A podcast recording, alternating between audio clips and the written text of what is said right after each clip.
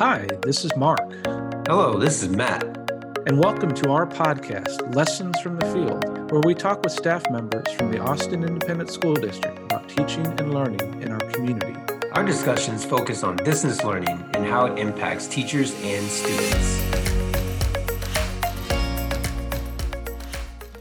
Well, hello, welcome back to our podcast, Lessons from the Field. You guys are in for a treat today. We have not one, but two Austin ISD teachers from an elementary school, a third and fourth grade teacher who work very closely together. And we're excited to hear what they have to say about working with their kids and families right now. Can we go ahead and start, Alex? If you would introduce yourself first, and then when she's done, Ryan, the same thing. My name's Alex Hassett, and I teach fourth grade math and science at Baranoff Elementary, which is um, down south, and it feeds into Bowie.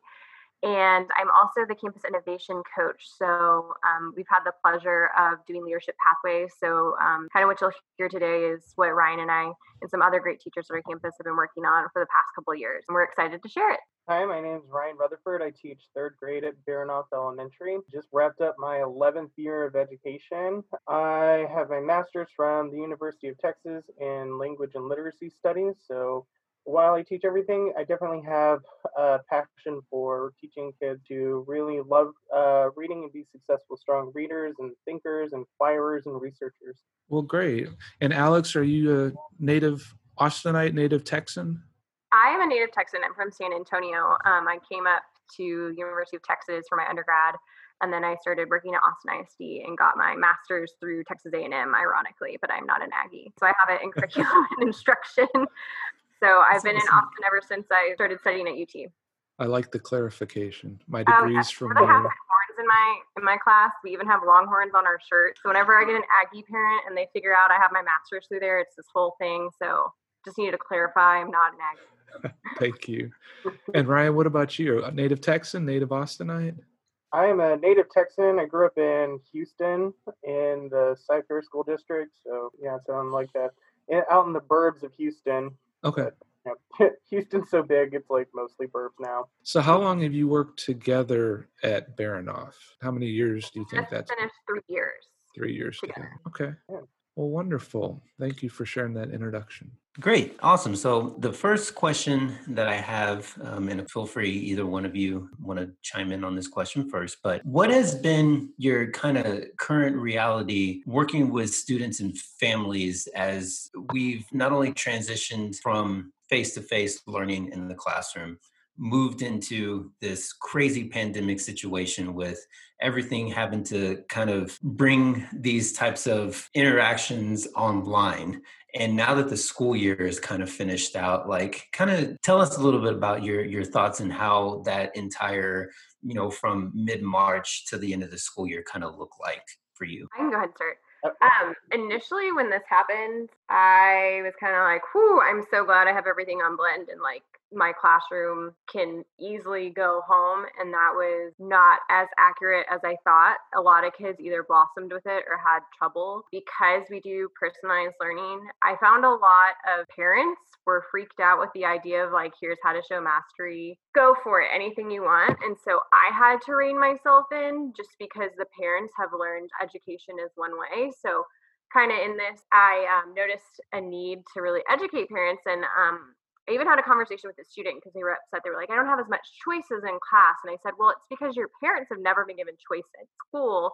So this idea is just mind blowing that y'all can do whatever you want. And so they kind of think you're probably messing with them, saying, Oh, I can, the teacher said I can do whatever I want. So it was really eye opening to me that like we have to have parents unlearn what school is in order to really give these kids these authentic tasks that allow them to take student ownership like the environments we have in our own uh, classrooms visible school. So that was a really big reality check for me. Was I was like, oh, this is going to be seamless. My kids adopt this, and it really was. There was a lot of explaining and a lot of education that had to go behind it, and I ultimately had to, you know, take away less choice and be more explicit than I normally am um, during the school day, just to kind of be able to alleviate that stress parents parents were experiencing. I also will be honest where I did not enjoy it. Like Ryan and I have had this conversation multiple times where it's like I miss the kids. I miss the collaboration. I miss the interaction. Like this is not what school is. And I think when we initially did the um, lessons from the field to get everyone ready for distance learning, we made it very clear like we're not replicating school at home and i think a lot of people realize that and even like i have to bring myself back to like this is not school. We're just giving providing that extension at home. So uh, it, it really caused me to reflect and, and think about how i can tailor the best each um, not only my students needs but my parents. And a lot of things came out of it or even like kids that were struggling that normally didn't and it turned out needed a phone call. They just needed that connection and that conversation their teachers one on one, and then their parents say, well, it's like the light switch on went back on because they're back to their normal self. So it definitely um, caused, I think, all of us to be more aware and even more reflective in our practices, taking everything into account that's going on, you know, even the unknown. So it was definitely an interesting process. I would say that there were some successes in there, but I also had to really tailor back and collaborate with other teachers like Ryan to see what's working for them and how we can better meet the needs of our kids and parents from a distance. Great, thank you. I appreciate that, Alex. Yeah, that um, yes, uh, Alex and I have had some pretty lengthy conversations about this. Man, current realities. It, it, I think going to online school or online distance learning was far more challenging for me than I thought it would be. You know, Alex and I have spent a long time like looking at ed tech, learning different platforms, like the ins and outs of both of them and like she said, we thought this was going to be like a really seamless process. And in terms of designing like blend modules, knowing like how to give kids choice and accessibility on different assignments, how to embed different resources none of that changed. Like that that was that was a hard thing for a lot of the people that i collaborate with on my team but you know we were able to come together and support one another through different screen sharings and zoom calls but it was so much more challenging because of everything else. You know part like most of the joy from our job comes from those interactions that we have every day with kids when we you know get to work one-on-one with students or in small groups and seeing that learning really take hold or being able to be responsive in that moment to immediately push that kid to think deeper about whatever we're learning i mean that's what you know really brings uh, joy for me as an educator. And just with the asynchronicity of what we're doing, that was really, uh, that was, I mean, that was really hard for me. And I think you know trying to set up different systems for myself um, as you know as I work from home. I think that was a big challenge. You know, things would come in at different times from different students based on like their own realities and and there and to give up, to like not have that sense of control of like all right, so here's my class and my four walls, and you know, we can do things. I can set schedules and time limits on things, or I can push things to go longer. You know, giving up that control was was really challenging, and there there was so much more that I had to do on a communication front with uh, the families that I work with, and you have to strike this balance of you know what's too what's way too much like communication and what too little communication. I mean we're still you know in the middle of a pandemic. There's so much that's going on in the world. Like for me i had to realize that you know like things get lost in the shuffle you know our, our admin sends out campus wide emails that are, are dense with the information the current information that they have and then i have to balance that with okay well what do i send out in addition? Do i reiterate everything? When new information comes to me do i immediately send that out? You know and balancing that with you know having to to wait to make sure that we have all of the um, I'm gonna say probably the wrong words for this, but like the student data privacy information all of all of that information when we have permission for students to work or to come to like class zoom meetings or to be able to you know post something to a Flipgrid. So I, I, for me i had to really balance how much am i sending out how much do i expect to get back from parents? Do i expect them to email me back every week and tell me like what's happening in their lives and you know the balance that like that i struck as a teacher might not have been enough for some parents and might have been like way too much for other parents.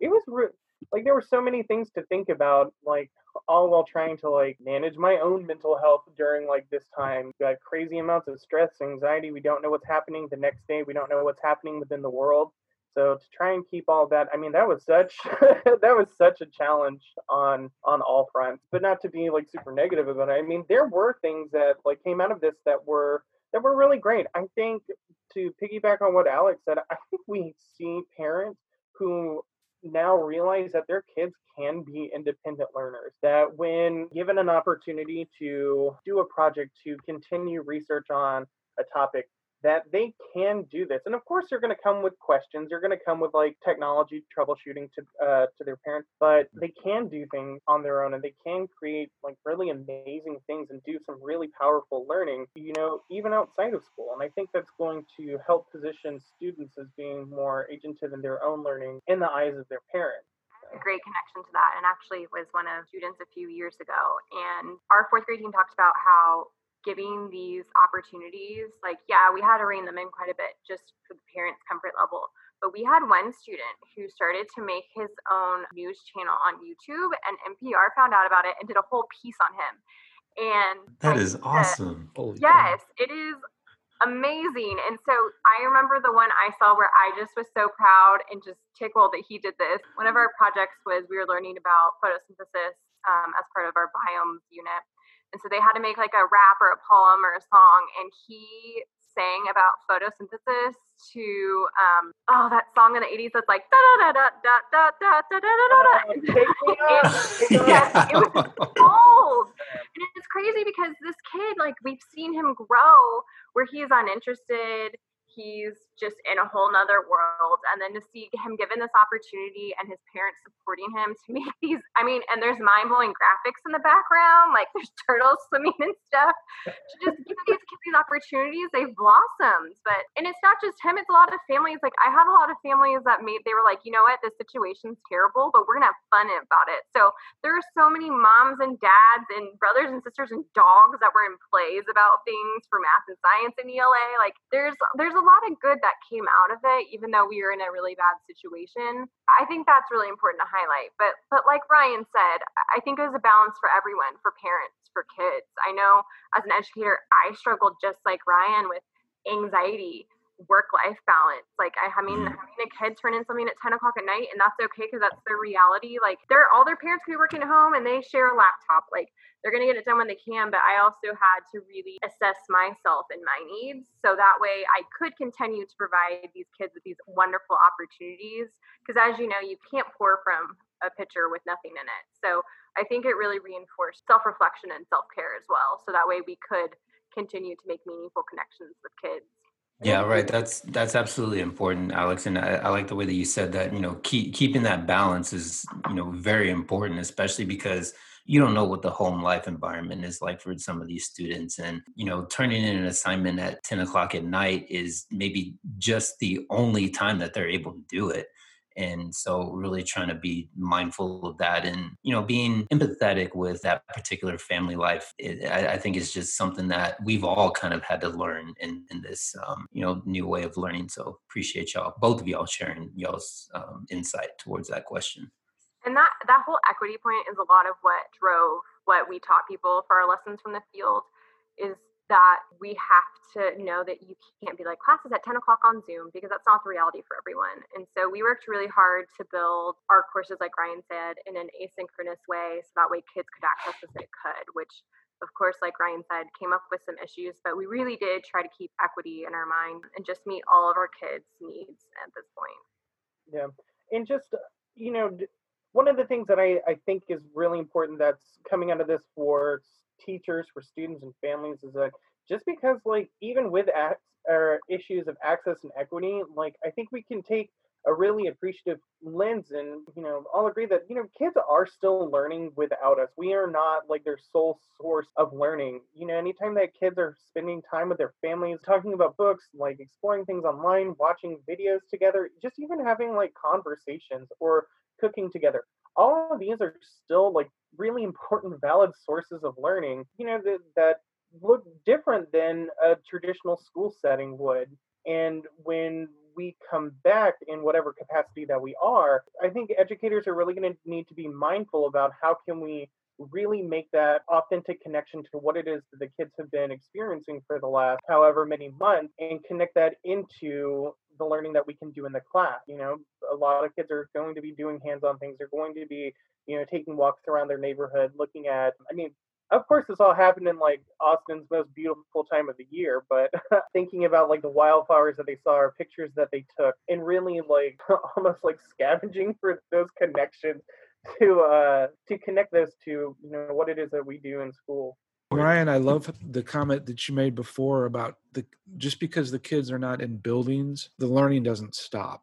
And and it and how we define what that learning looks like is still important. They're still developing skills, they're still growing, and we just need to really be aware of that and the differences of that learning and what the kids are going to bring back, whatever that looks like in the fall. Both of you guys, in your response before, mentioned about how you've talked a lot about this. And so I'm wondering, and you, and you guys, I know, collaborate a lot with the kids.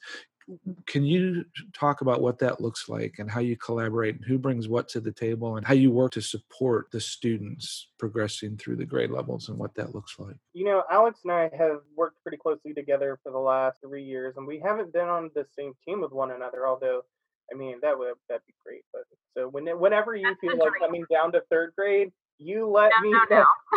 no. oh, I've done fourth grade. No, no, no. I like my math and science. we spent a lot of time working together, and you know, and we we have a pretty we, we have a good friendship with one another. And I know that you know we spent a lot of time building trust with one another. You know, we've had an opportunity to go to uh, conferences together. We even went to Rhode Island together where I learned that Ryan's afraid of flying. So that was Oh. fun. But we, I mean, we terrified four schools together that had completely transitioned to blended and personalized learning up there and then kind of think tank like what can that look like? So we've definitely had a lot of shared fun experiences together at conferences like you said. I feel like this past has been a lot of venting to be completely honest. We let each other vent and then we start we kind of we kind of see like do they want us to problem solve? Do they not and so a lot of it just starts like you will never guess what i'm experiencing and then by the end of it we normally have problem solved it out Yeah. Uh, no, absolutely. That is that's a, that's a big part of my creative process is just ranting about the things that are going wrong. and as I'm doing that, it's like, okay, well, I could do this. Okay, it's really talking myself off a ledge and then having Alex like chime in. And you could do this, but you know, like when we're in the building, I mean, this is like something as easy as just like shooting like an email or sharing like a Google Doc with a comment of like, hey, what do you think of this? Or I'm designing this playlist. Do you have any feedback for it? And you know, both of us have learned like tremendous amounts from one another. And it's just, you know, I always like to think that like I learn more in like little five minute exchanges, like just talking to another colleague, than I do like sitting down for hours and hours and reading a book or going to like a lengthy PD on something. Because it's just like those little, like those short little aha moments are the things that really stick out to me. And that I can immediately take into my practice. And I get a lot of this from Alex. Yeah, know? and I'll brag on him. I um when we initially started trying like to shift our pedagogical approach years ago, I could not wrap my brain around how the heck am I going to do math with a playlist. And so I went and I spent my planning just in his room observing, and that has completely shifted my instruction. Like completely changed it. I feel really bad for the kids I had three years ago because I'm like that was just not as tailored to them as it is now. And so I think we've done a really good job in our friendship and leadership pathways did of promoting a culture at our school where hey come in my room like i you can bring 20 people in here but like we're all here to learn. And we did start a blended and personalized learning plc this past year. And that was really cool to see a lot of people that were like i refuse to use technology. I'm not going to do this. And by the end of the year they're making playlists and talking about how their kids are reflecting and things like that. And i think it's just we open the door to hey, we're just here to give tidbits. And so I, we would have an, even have like one of the fifth grade teachers get really excited. And so she would send me a playlist and I would be give her notes back and then I would send her one of mine. So I think kind of organically what Ryan and I have been doing with each other, we've been able to spread to other people just to know like, hey, the best PD is the teacher down the hallway. So make sure you're using each other. Yeah.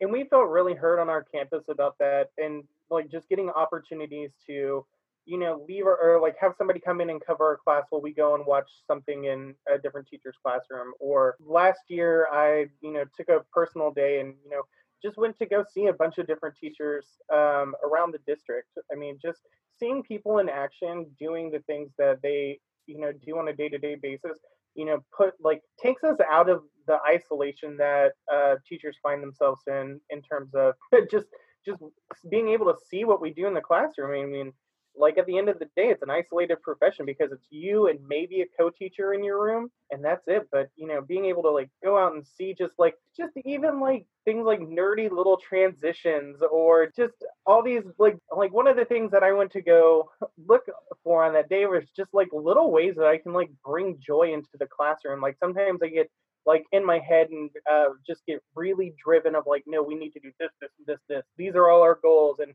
you know i'm so like goal oriented that i get in that headspace and I, I bring that that energy into my class sometimes and i really have to step back and reflect as an educator. Like you know like school's also about like creating joyous experiences. You know if we don't have that positivity around learning and being at school then i mean that just dwindles in years to come. So I mean, there's there's lots of things to look. So yeah, I mean, there's a lot of things to look for as we collaborate with one another, and it doesn't just have to be like completely like just academic focused either. So. No, he's even been wonderful, and because I don't teach, I mean, yes, kids are reading in my classroom, so I indeed am a reading teacher, Ryan, because that's his pet. But trying to study for my national boards, I'm like, ooh, walk me through this. And so, I mean, he's even taken the time to help me better myself. I would just say it's we're both very driven by goals and value each other's professional opinions on everything and and it's really spread throughout our campus where you know I've, I've seen other little i have a goal digger chart in my classroom where the kids put their goals and so now i see other goal diggers so that's pretty funny but it all started we did we did learning walks so we really get the most out of out of all of our teachers on our campus and and I know like throughout this process, and I would call Ryan about it, I go on walks with my partner teacher and then a second grade teacher every day. So we would just sit and talk about like what are the issues going on here. So then I would call Ryan and be like, hey, second grade's experienced this. What are you experiencing? So I think it's just a really open dialogue and friendship that we have with each other that really drives us forward. And and one of the big things that that I've noticed is like our campus is not interested in being competitive with itself like there, we have. Oh, t- yeah, tell me more about that. What does that mean? We have such a spirit of like collaboration. It's not like we have like teachers who are trying to like be like those standout teachers and like, but like I'm gonna shine, but I'm also not gonna share things with you. Anything that I do in my classroom, I will give to anybody who wants it or can take that and you know make it their own and iterate on it differently and i think that's something that's that i find that has been so refreshing about our campus is that everybody has everybody is so willing to share everything that they have. Nobody's really working in isolation if they don't want to yeah uh, and it goes with our motto.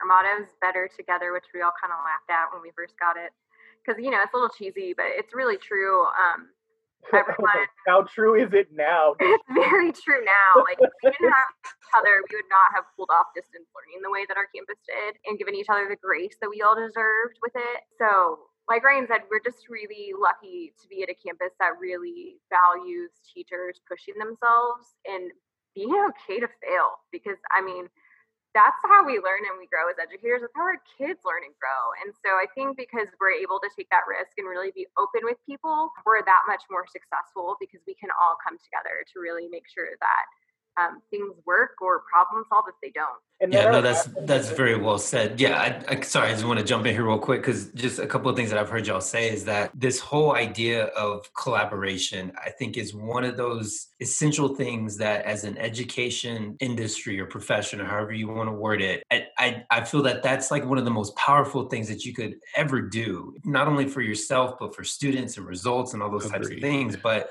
the way you have outlined this, it, it's almost like man, I wish everybody had an opportunity to listen to you all. I mean, hopefully, right, with this podcast and it going out to, you know, different, you know, places all over the world or whatnot. But I, I think just hearing the last few minutes of y'all talking about what does collaboration look like and how well it has worked for you, in my opinion, I, I think that should be almost like the the standard across you know all campuses you know that that do serve students. One follow-up question that I, I do have and just a wondering is y'all obviously have done a lot of things together and have gone out and you know sought out professional development and i know alex you talked about going to rhode island and you know those those types of things how have y'all been able to work together collaboratively collaboratively to overcome any challenges both moving from and you can use examples moving from a face-to-face environment to an online environment or just generally speaking I know I start. There's two, three people I automatically go to, and that's Cassie Massey, my teaching partner, because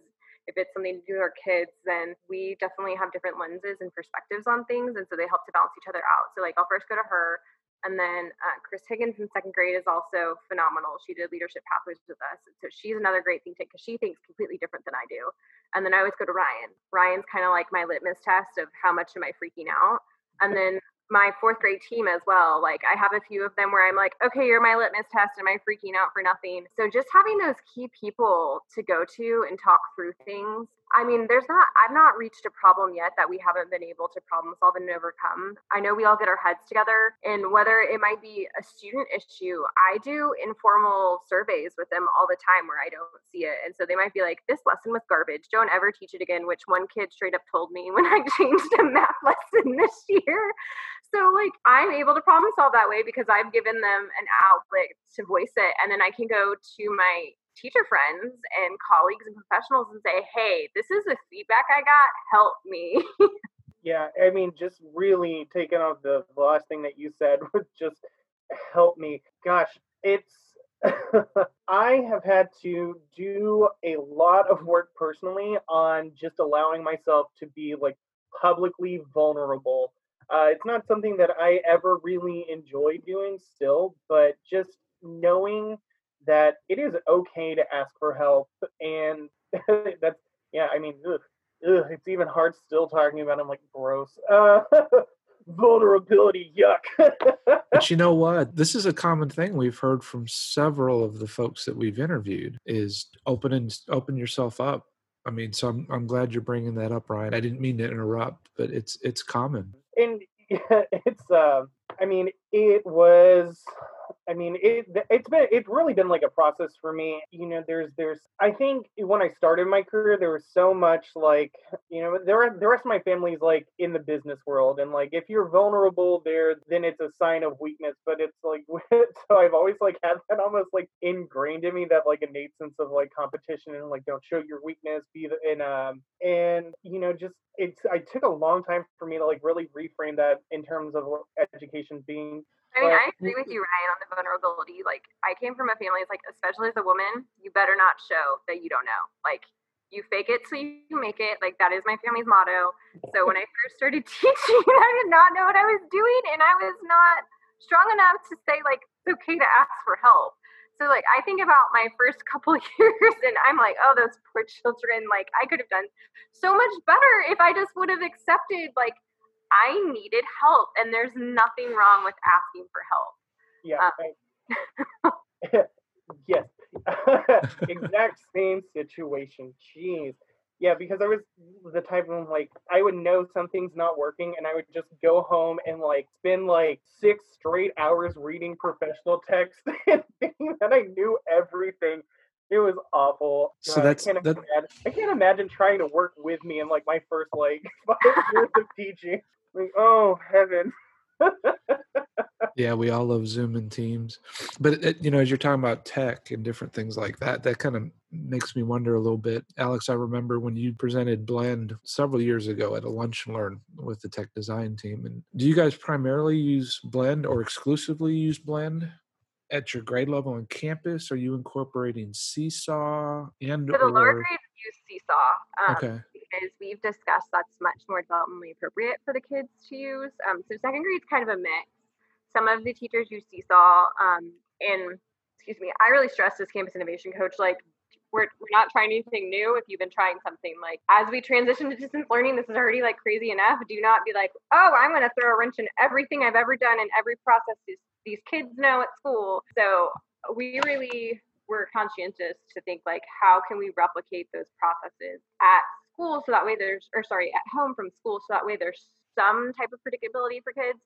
So um, for a lot of them, like kinder, some used Seesaw, some didn't, but they were able to transition to that relatively easy if they weren't. I know second grade is a mix of Seesaw, Blended. I think one did Google Classroom, but I think from third grade, Ryan, you can correct me if I'm wrong. I know all of fourth and fifth use Blend.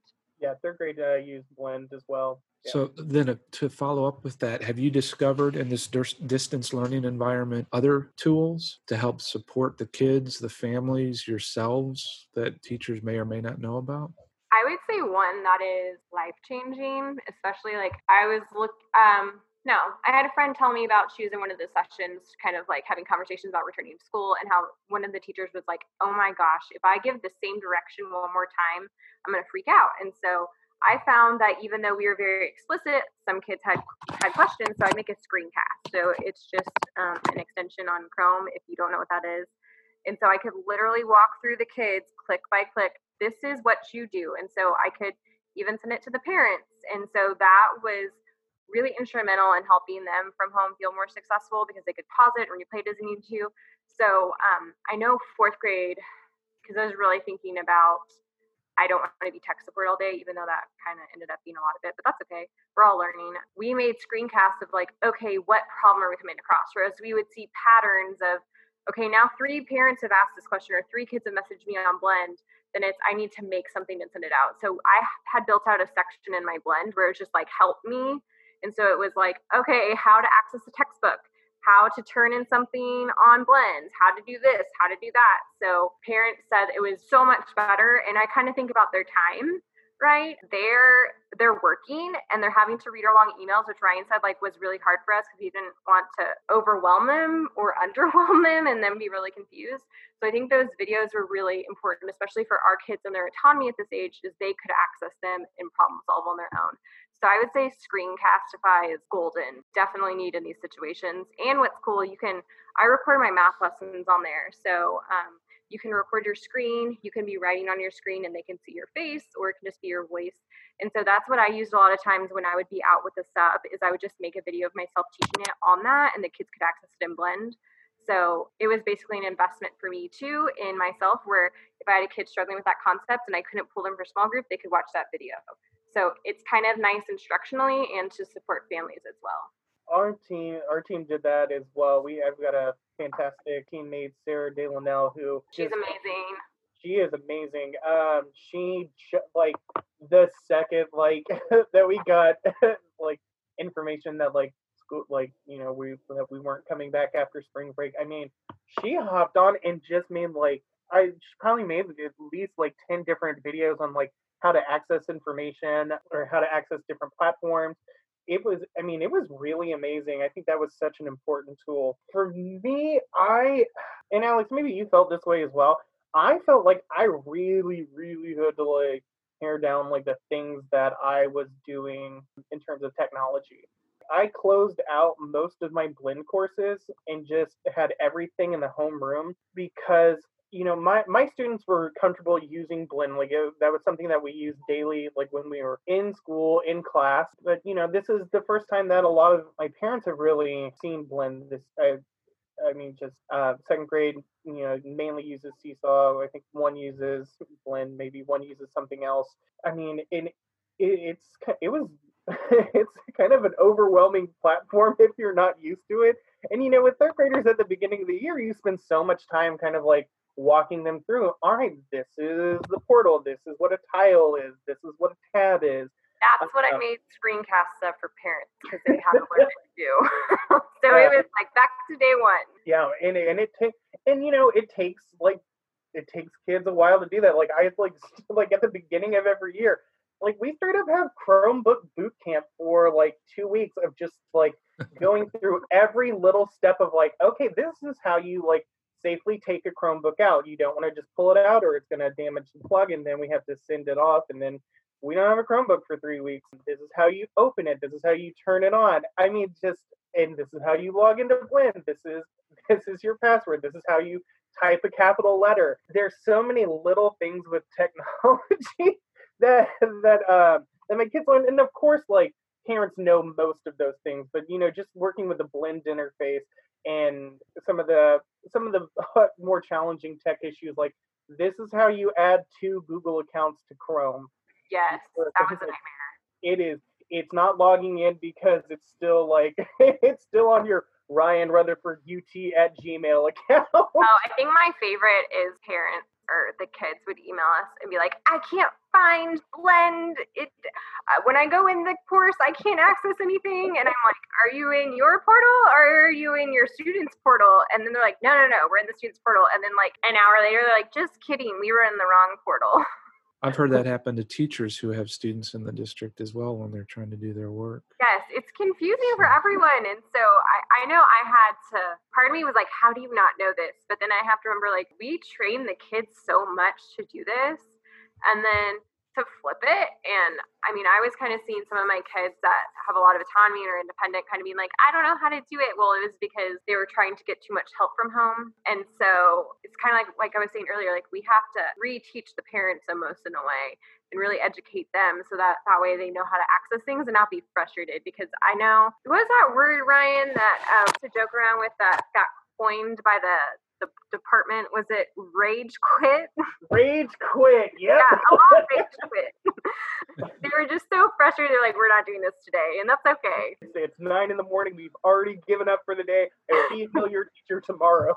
Like i support that you are fine we will get through this take care that, of yourself that's awesome so we're kind of we're getting close to the end. I'm, I'm going to ask you one more question and then we got some stuff we're going off script with you guys about because both of you guys are going to be working with our new hires in the fall for your appropriate grade levels. What would you recommend to a new hire or anyone returning to the district to help prepare for the likelihood of some sort of distance learning? I would say reflecting on myself being type a we have to be flexible I know the unknown freaks me out, and we have to be okay with that.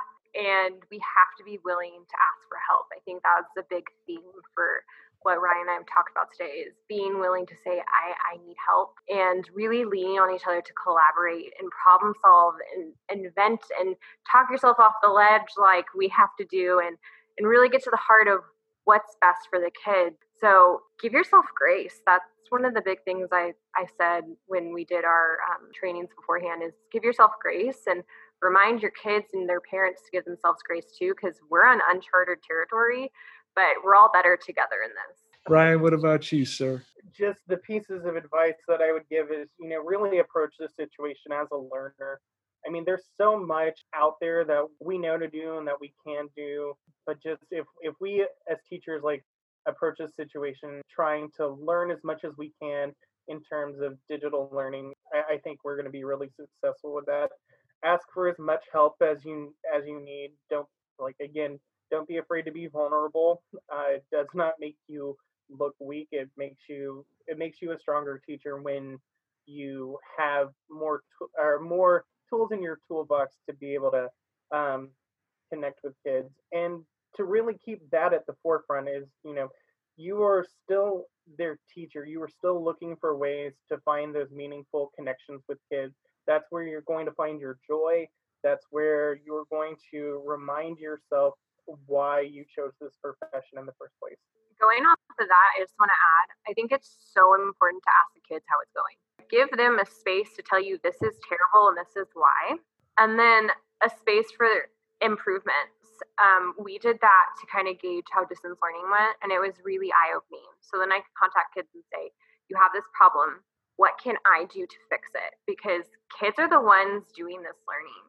They're in the trenches with us, and we need to make sure they have a voice and we're listening to them because this is uncharted territory. So they're just as much in it as we are. Um, so we need to make sure that their voices are heard and that we're listening to them like the like this has been like a, clearly not a great situation to be in but one thing that you know i'm kind of excited about is like the lasting impact that this will have on education like I hope that this really that this whole situation kind of puts at the forefront of everyone's mind that you know things like grades are not what's most important. Creating those opportunities for learning and sharing our thinking is what a school's main purpose will be. I mean, clearly we've seen um, that's like with this whole situation that that schools saw or schools, I mean, serve so many or, or so many different functions in a society but you know when we think about like in terms of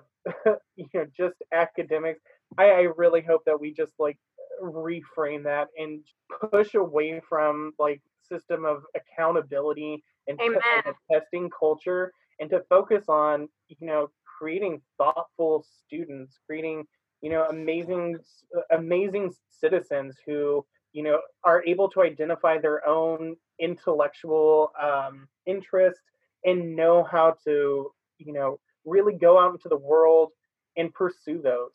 Right. And so each one of the things that both of you have mentioned, you know, with, with Mark's question, I mean, they're all super important. And I, I cannot imagine what it's going to be like coming, you know, straight out of a university program or a teacher prep program in August and, you know, being able to really help these teachers kind of find find their ground but oh hey guess what? You know you might not be completely in your classroom on day one. So we really appreciate you sharing all all of that insight. Uh, mark i guess we'll go ahead and transition to our last little segment here. Okay. Sounds good. So this is off script. First thing that comes in your mind just a little bit of fun okay? I'm going to have and i'll alternate. Ryan i'm going to ask you to go first on this question first thing you want to do once we are out of this stay at home order law restriction and it's actually officially safe to go out first thing you're going to do? Oh geez first thing i'm going to do you know what? I I, I i'm a i'm a big foodie. I want to I, I can't tell you which one it's going to be right now but like i love to cook but i love to eat. I want to go I, I miss going out to restaurants. I want to go somewhere that makes food so complicated that there is no way that I can replicate that at home. And goodness knows that I have tried. I don't know what that's going to be. Like my roommate tried to make sushi. She was moderately successful with it. I want to know the name of that restaurant when you when you find it. I think it's going to be. Um, I think I'm going to try and go back to a shabu shabu restaurant. I can't rather the Tatsu-ya people have one. I can't think of the name of it off the top of my head. And it's super pricey, but it, man, is it good! And okay. I cannot do that at my house. Is I that that that's a whole setup. Alex, what about you? First thing. First thing I'm going to do. Um, we are people of habits. And so I literally, my teaching partner is my best friend, and our husbands are really good friends. And we go out to eat with them at Maudie's every single Friday, and we have a spot, and they know my order, and they know what I want, and they have it ready. And I'm just longing for that so much just to go sit in that sticky little area and watch TV with sports on and eat my gluten free stuff. so that's the first thing I'm so doing. The Maudie's there at Slaughter and Brodie? Yes. So you'll both love this next question. Okay. And Alex, I'll go first with you. What is your absolute favorite Austin restaurant? I would say Josephine House. They have steak night on Monday nights where it's um, prefix three course meal, and my husband and I always go there to like celebrate things. So like the end of every school year we used to go or anniversary, um, and it's outside in this cute little house, and it's just amazing. So I'd say probably Josephine House for specifically steak night and the vibe there. Where is that located? Um, it is right behind Clark's Oyster Bar. So it's is it Mathews Elementary? Okay. Is over there. It's right next to Jeffrey's. So Jeffrey's okay. is like a super fancy version, and then Josephine's is the reasonable reasonable version next door. Awesome. Ryan, I can't wait to hear the, the answer to this oh, question from you, so sir. Many, gosh, I mean, it really depends on the kind of food that I'm like feeling that day. okay, I have I've only been there a handful of times because it's it's a restaurant that uh, on my teacher salary I have to save up for. But man, like I said, I'm a big foodie. One of my absolute favorite shows is Top Chef, and one of the season's winners, uh, Kristen Kish, has a restaurant at the Line Hotel downtown called Arlo Grey. Oh my god, it is it is just like the most exquisite food that I've ever. It's so good, and it's like all these like simple things like that. I think that I can make at home, and then I go home, and then I try, and they're just disasters. Man, yeah, that's a god, such great food. That's an event. So Ryan, I'm going to start with you. Favorite place to get a taco in Austin? I love how our theme is food for these questions. That's not always the case, but I love it. Hey, I haven't had breakfast yet, so I mean, I'm like, okay, what am I doing with my life now? Gosh, favorite place? You know, I think I really like Tacos Veracruz. That's at Radio. I think they make. I mean, I I've never had a bad taco from there, and you know, it's it's a cool. I mean, it's at a cool like coffee shop, so you know, you go there, you can get some really delicious breakfast tacos. You can go get um some fish tacos for dinner, or lunch or dinner, or some mole. So you uh, said the or- radio there off of South, uh, so- off of Manchaca. Yeah, uh, Okay. like, yeah, Manchaca near uh, seven- uh, 71. Okay. I mean, it's like th- those are hard to beat. Okay, Alex. Look, I Alex. can keep talking about tacos. Alex, favorite place. popular opinion. I'm from San Antonio, so I don't really like Austin tacos. What? I love. My husband hates it, but Matt, you might know it. I love this place in San Antonio called Las Palapas, and they're like slowly starting to move up, and it's just nostalgic in my childhood, and it's like the slowest fast food ever in your life. You can go eat in, or you can wait for 30 minutes in your car through their drive-through. And so I literally plan trips to Las Palapas when I'm like, oh, I have to go to the dentist next month. Like, I'm gonna go Las Palapas. Or if I'm gonna go visit my family, I'm like, I can't go on Sunday because Las Palapas isn't open. and so my teaching partner, her husband's also from San Antonio. So him and I both like have this passion for it. And so we'll always arrange. I'm like, hey, if you're going to San Antonio, will you pick me up a couple tacos from there? So I'm not an Austin taco person. I know that will probably get me like blacklisted from Austin restaurants now, but that's fine. I can appreciate a good Las Palapas taco too. Awesome. Again, we want to thank you all for participating in today's podcast. Uh, We really appreciate all of your insight, all of your perspective, and most importantly, we really appreciate you for what you do for students. And um, we look forward to seeing the wonderful things that you're going to do uh, collaboratively in the future. And again, we appreciate you joining us today. Thanks for the invite. Yeah, thanks for having us. Thank you for listening to this week's podcast. Please be sure to subscribe. We're available on Apple Podcasts, the Google Play Store, and SoundCloud. These podcasts are produced by the Professional Learning Department of the Austin Independent School District. Follow us on Twitter at AustinISDPL. Until next time, stay safe, my friends.